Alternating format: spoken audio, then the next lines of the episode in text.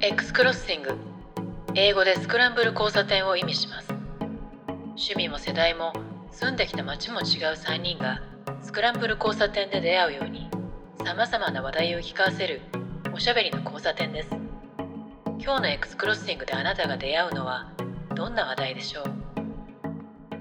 こんにちは上野美香です、えー、マーケティングプロダクトマネジメントなどをやってるフリーランスです。こんにちは及川拓也ですプロダクトマネジメントを同じくやっておりますし、他にもプログラミング学習サービスをやったりしております。ニューヨークから参加しております関信弘です。普段はスタートアップの投資を中心にやっておりますけれども、それ以外にも原稿を書いたり、ポッドキャストをしたりしております。最初からなんですけど、この間、この間でほんの数日前に触れたニュースで結構衝撃的なのがあったんでちょっとシェアさせてもらいたいんですけど AI が音を解析して、えー、何をタイピングしてるかっていうのが分かるっていう研究が出ていて、まあ、いわゆるこういうポッドキャストやってる今、まあ、オンラインのねビデオ会議みたいなのやってますけどビデオ会議ツール Zoom を通して音声を AI がそれを聞いて何をタイピングしたかってキータイプ音が薄く聞こえてる時あるじゃないですか。あれで大体93%ででスマホ自分のそばに置いてあるスマホでそれを音を感知した場合は95%になるみたいな結果が出ているらしくてもうもはや何て言うんですかね黄色がすらもいらないみたいな感じになっていて音とかねタイピングの音っていうのは。いろんなとこに。で、私、あの、セキュリティカンファレンス毎年関わってるのもあって、こういうこう脆弱性とかの話でめちゃくちゃ興味あるんですけど、なんかすごい、脅威はどこでもあるなっていうのを感じたのと、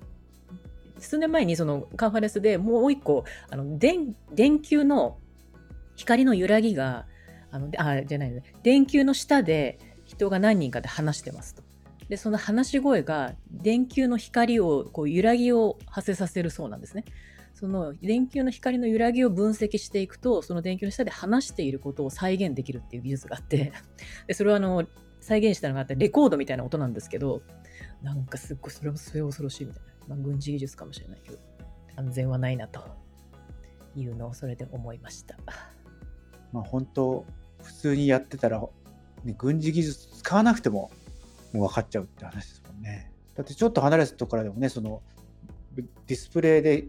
表示されてるものとかっていうのは壁の向こう側からでも分かるとかって結構もう前からよく出てるじゃないですか。まあ、普通にこうありとあらゆる形でこう表示したり音出したりしてるっていうのはもうやる気になればそこから100%ではなくてもねかなりの部分は取れてしまうっていうことであとはまあやる気があるかコストをかけてまでやるかっていうそういう問題でしかなかったりするのかなと思うと、ちょっと末恐ろしいというか、もう怖いっていうのを通り越しちゃいますけどね、逆にね。通常はね、その、ね、それにコストをかけるだけに見合ったその対価っていうのがその情報にないと意味がないとかって話なんですけど、貶めるときって別に対価を貶めることだからいくらかけてもいいわけじゃないですか。政治とか。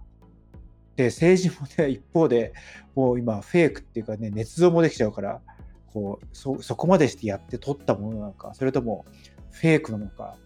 何なのかっていうのを本当に人間がこれは正しくてこれは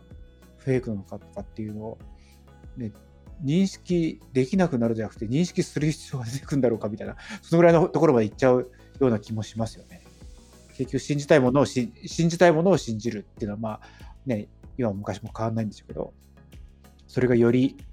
あの顕著になっていく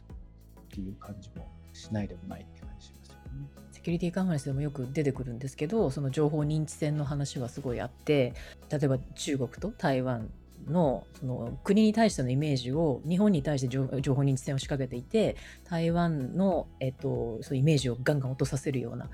偽のプレスリリースを出すんですけどでそのプレスリリースが偽物かっていうのが判明するかどうかよりもそれを一時情報として受けて人のイメージが変わっていくってそっちの方を重きを置いてるんでで後から大体訂正の情報っていうのって最初のバズりよりも大きくなることはないじゃないですか。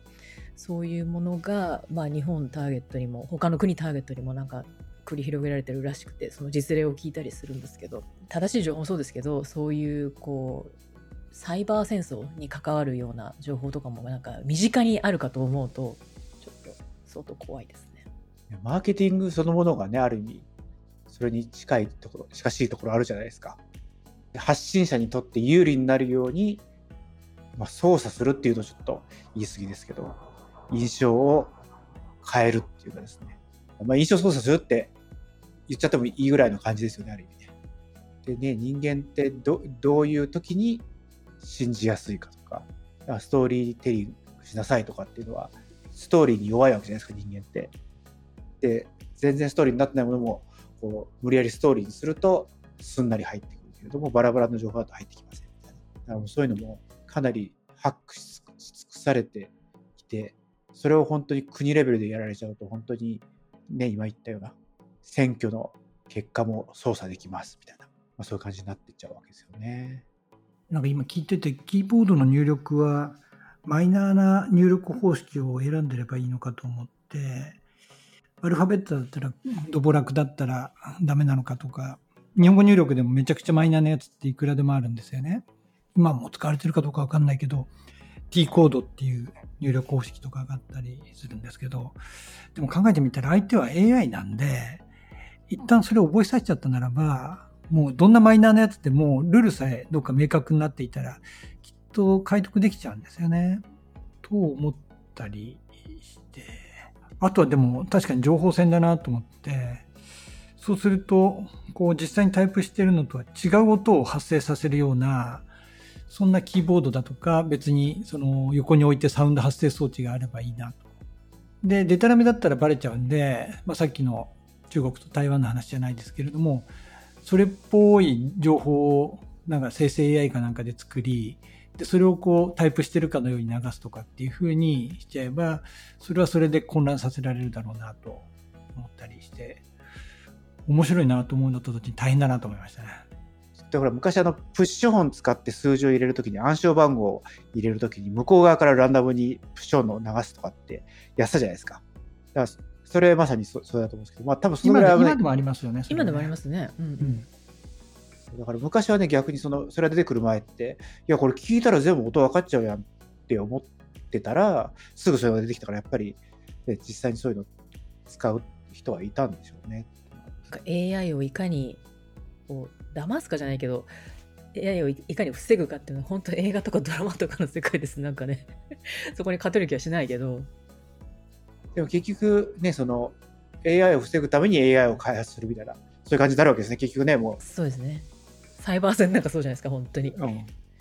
アメリカの中国への制裁っていうか半導体の金融とか制限みたいなやつが半導体じゃなくて、今度投資もさらに制限するみたいなやつ。まあ、すぐじゃ、すぐエフェクティブじゃないんですけど、まあ、45日とかそのぐらいとか。もうあの話も本当に、まあ、ロシア、ウクライナの話、中国、アメリカの話とかって、世界の旧二大、二大国、ね、二つのスーパーパワーと、現在のスーパーパワー2つみたいなやつが、それぞれ準戦争状態と戦争状態になってるっていうのは、ある意味、何が起きてもおかしくないとも言えますよねと思ってて、要はそれにそれに勝つために、僕らの見えないところで、ありとあらゆるサイバー戦争みたいなことも、すごい行われてもおかしくないですよね。いや、もう本当そうですね。セキュリティカンファレンスのね、こうコードブルーっていうあのカンファレンスなんですけど、日本でやってるやつなんですけど、毎年聞くと、本当にこんなことやって、あの、事実を小説よりきなりみたいな、本当まさにそれを字で言ってて、そのサイバー戦争とかね、結構言葉が強いし、特殊じゃないですか、非日常だし。でも本当そういうのが情報認知戦とか、あとその、えー、原子力とか電力に対するその攻撃とか、あと EC サイトをこうベースにしたこうフィッシングとかクラッキングとかっていうのがいっぱいあってでそれがいかに危険かみたいな話がもういっぱい出てくるんですよ。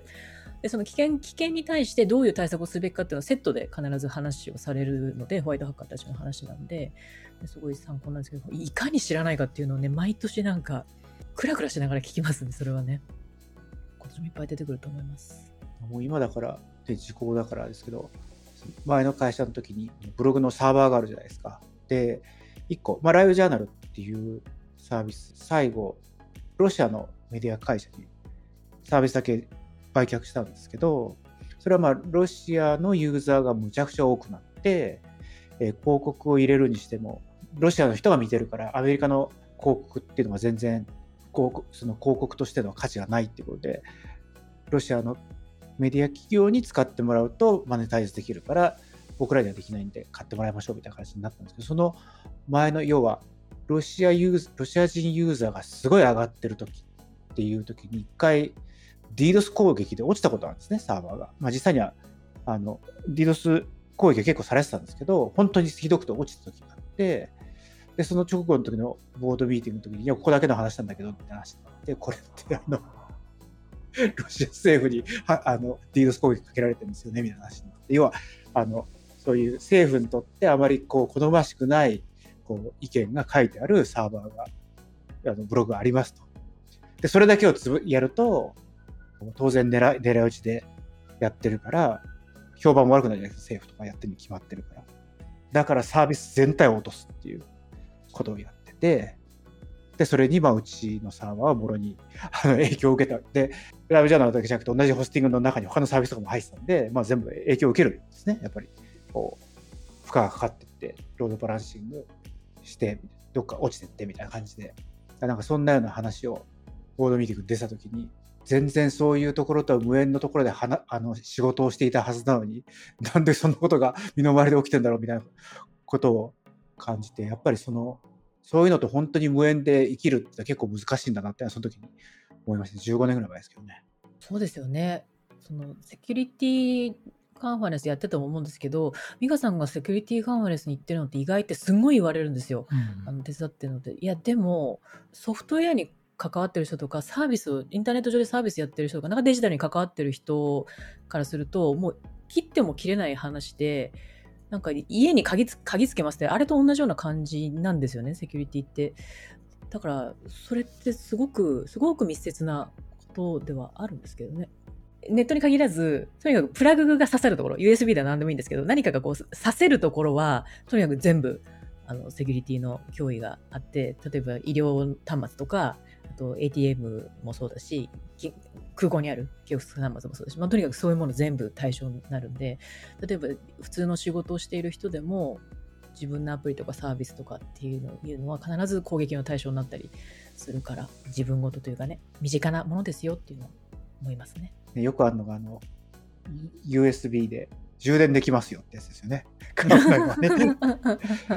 これ、これ、これ今ちょっと偶然 USB の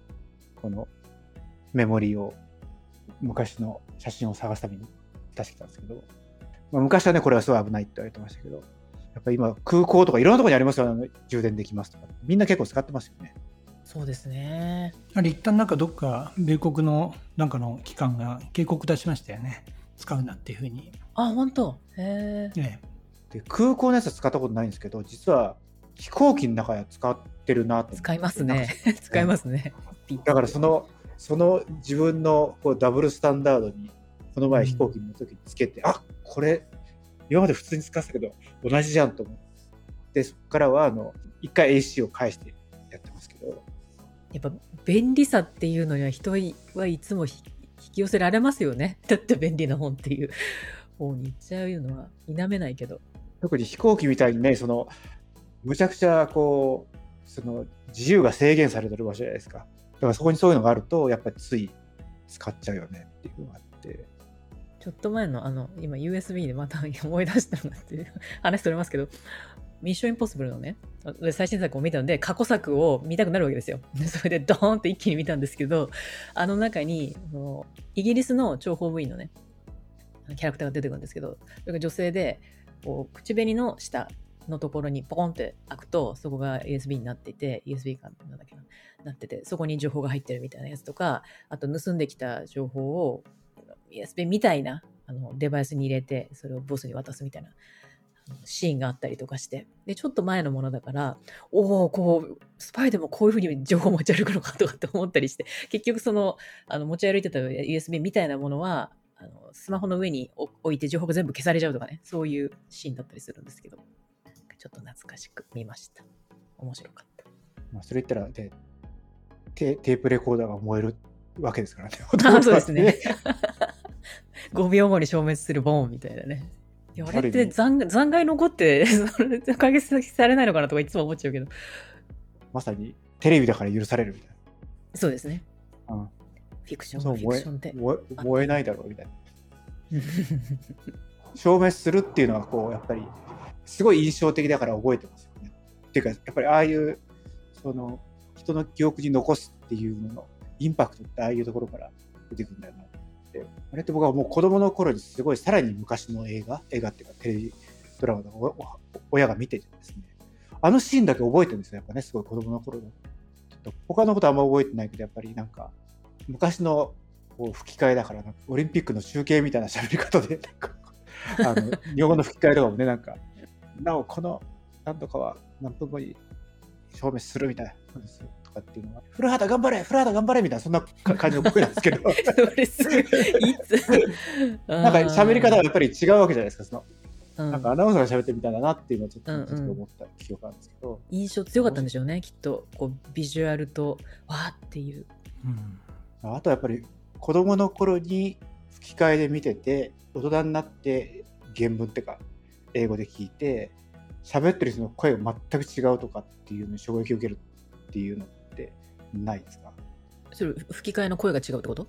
それとも自分の記憶の中の声が違う？吹き替えの時は例えばなんかあのすごい顕著な例で言うとナイトライダーってわかります？あのわかります。車が喋るやつ。であれキットって言うんでしたっけ？車、うん、違う。きっと。きっと。で日本だとなんかすごい子供みたいな高い声じゃないですか。なんだけなんなんかそのあアニメ アニメアニメみたいな声だったような気がするんですけど英語で聞くとすごい声低いんですよね。なんか結構渋い声なんですよ確かとかとかなんか、ね、そういうんでなんかえらい違ってびっくりするとかまああと「スター・トレック」とかでそもそも名前が違うとかねなんかミスター加藤って言われそうに英語で言うとスールスールって言ってて誰じゃみたいな感じになったりとかなんかもう割と吹き替えの時に日本日本やりたい放題みたいな感じのことを大人になって思ったのがありますよ。吹き替えから先に入って、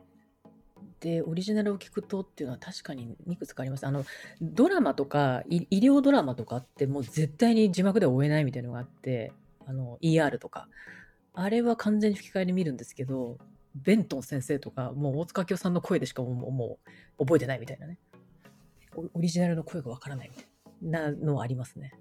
字幕とかでも見ないですか？そのげ字幕プラス元音声とかでじゃなくてやっぱり。で見見たいんですけどあの ER ぐらい長いドラマとあともうすっごいスピードで進むじゃないですか治療とかが。あれになるともうあもうこうもう 追いついていけないみたいな感じですね。だから ER だけは吹き替えで見るのはありますけどね。映画は大体あのオリジナルっていうかそのせその声優さんじゃないその俳優さんの声で聞きたいタイプなんですけどどうしてもこれはっていうのはありますね。なんか最近あのオッペンハイマーでしたっけ？見ました？まだ見てない。見てないんですけどすごい聞き取りづらいって言ってなんかあの、まあ、僕の知り合いでバイリンガルの人が聞いてもすごい聞き取りづらくてなんかで実はなんかアフレコしてないらしいんですよ。全部その場で撮ってる音声を使ってるらしくてだからネイティブスピーカーの人でもすごい聞き取りづらいって言ってるみたいないうようなのが出ててであの日本人のバイリンガルの人が「よかった自分の耳のせいじゃなかった」みたいな感じで安堵してる人を3人ぐらい見か見かけましたけど、へまあ、そのぐらい聞き取りづらいらしいんですよ。なんかね、あのだってあのクリストファー・ノーラン監督でしょ？その音にも、そ うなんだ、それでそそれそれを良しとして出したってことですもんね。えなんかねあの、ねノラ監督が意図してその後から入れない、その時の、えー、と喋ってる言葉をそのまま聞かせるっていうそういう方針でやっているっていうふうに出てましたね、まあ、そういうこだわりらしいんですもうノーラン作品は、監督って、監督、この人が撮った作品だったら見るっていうのも、ただ一人の人なんですけど、クリストファー・ノーランがね、あの人の映画だったら見なきゃっていう。誰が出てるとか関係ないっていう。でもペンハイマーって日本でやるのってまだ決まってないんでしたっけ？出ないんですよ。15日超えてからにするんでしょうねきっとやるとしてもね記念日終わってからにやらないっていうことはないんじゃないですか？わかんないけど、うん。いや、やると僕も思ってんだけど、やんないんですかね？ねえ。やるにしてもそういうのを8月にや8月にアナウンスするのは嫌だっていうことなのかなっていう。うちはババービーがすごい興行成績になってるみたいです。すごい、なんか、流行ってんでしょ？ピンクの服着て見に行くとかって言って。あれ、あれ、あれ、素朴な疑問なんですけど、なんでバービーがそこまで減少になるんですか？わかりません。わかりませんいや、あそうアメリアメリカにおいてこうバービーっていうのはこうな何か象徴的なものものなんですか？で、ピンク着てくっていうのって、なんかそそういう、なぜ？みたいな。別に住んでるけど別にピンク着てる人を見かけたこともないしわからないしあ、本当？あ、ネットだけなのかな？いや多分行くとこに行けばいるんでしょうけど今ってまあ夏休みだからそもそもあんまりその観光客がいてもあんまりみんないいないんででましてやオフィスにも来ないじゃないですかだからそういう意味で言うと普通の人が普通にそれを見て聞きき見に来てるのとかかどうかもわからないし別に映画館の近くとかに行くこともないですよね。僕前の5年ぐらい前に住んでた家ってのは映画館の隣のブロックだったんで結構その隣のブロックというか同じブロックの、えっと北が北端と南端だったんでパッと見るとあの流行ってると人がいっぱいいるし流行ってないと人がいないとかっていうの分かったんですけど離れちゃうとやっぱり別に映画館の近くに住んでなかったら映画館どんな人が来てるかとか分かんないですよね当たり前だけど。別にそういうところに行かないんで分かりません。だから知ってる情報は全てネットで得た情報なんで日本の人と変わらないっていう状況なんですよ。はい。だからだからゆ唯一違うのはまあ英語のものを見てるケースが多いから多少は英語のネタを拾ってる以上ぐらいですよね。だからあんまり差はないですよね。だから思ったのは時差があるじゃないですか日本とアメリカだと。だからこっちで例えば午前中とか昼ぐらいに起きてるニュースとかっていうのは日本で寝てるじゃないですかでもこっち側起きて誰かがこうソーシャルメディアでシェアしたりとか、まあ、何らかの形で流れてきてる時にアクティブな状況だから見見ますと。で気になると掘ったりするんでだからこっちのそういう時間に流れてる情報は確かに知っているのでそれから日本で流れているその昼間に流れている例えば芸能ニュースとかって見ないじゃないですか。タイムリーにあっても見ないからでもなんか急に誰々さんの旦那さんが会見しましたとかって別に見見ないわけですよ。当たり前だけど。だからそういう情報は全く知らないみたいな。リアルで見ることもだんだんリアルに行くことも減ってきてるんで唯一の差ってやっぱね時差なんじゃないかっていう気がしてるんですよ結構ね。だから時間的にそういうニュース要するに時事的なニュースタイムリーなニュースとかっていうのをあの地元の人の方が追いやすいぐらい。要するに日本の昼間に流れていて昼間で収束したようなニュースっていうのは僕ら起きた時にはもう収束してる夜とかなんでだからよっぽど次の日に残るようなニュースじゃないと知らない。そのぐらいのことなんじゃないかっていうのだんだん気がしてきていたりしますね。あとは夜中とかに盛り上がってる時にみんな眠くてあのフォローしてないようなやつをこっちが昼間だからつい見てしまいましたみたいな。そういうことでこっちの僕のがよく知ってるみたいなことが多分日本のことあったりするのは単にアクティブな時間帯に盛り上がったみたいなやつは知ってますみたいな。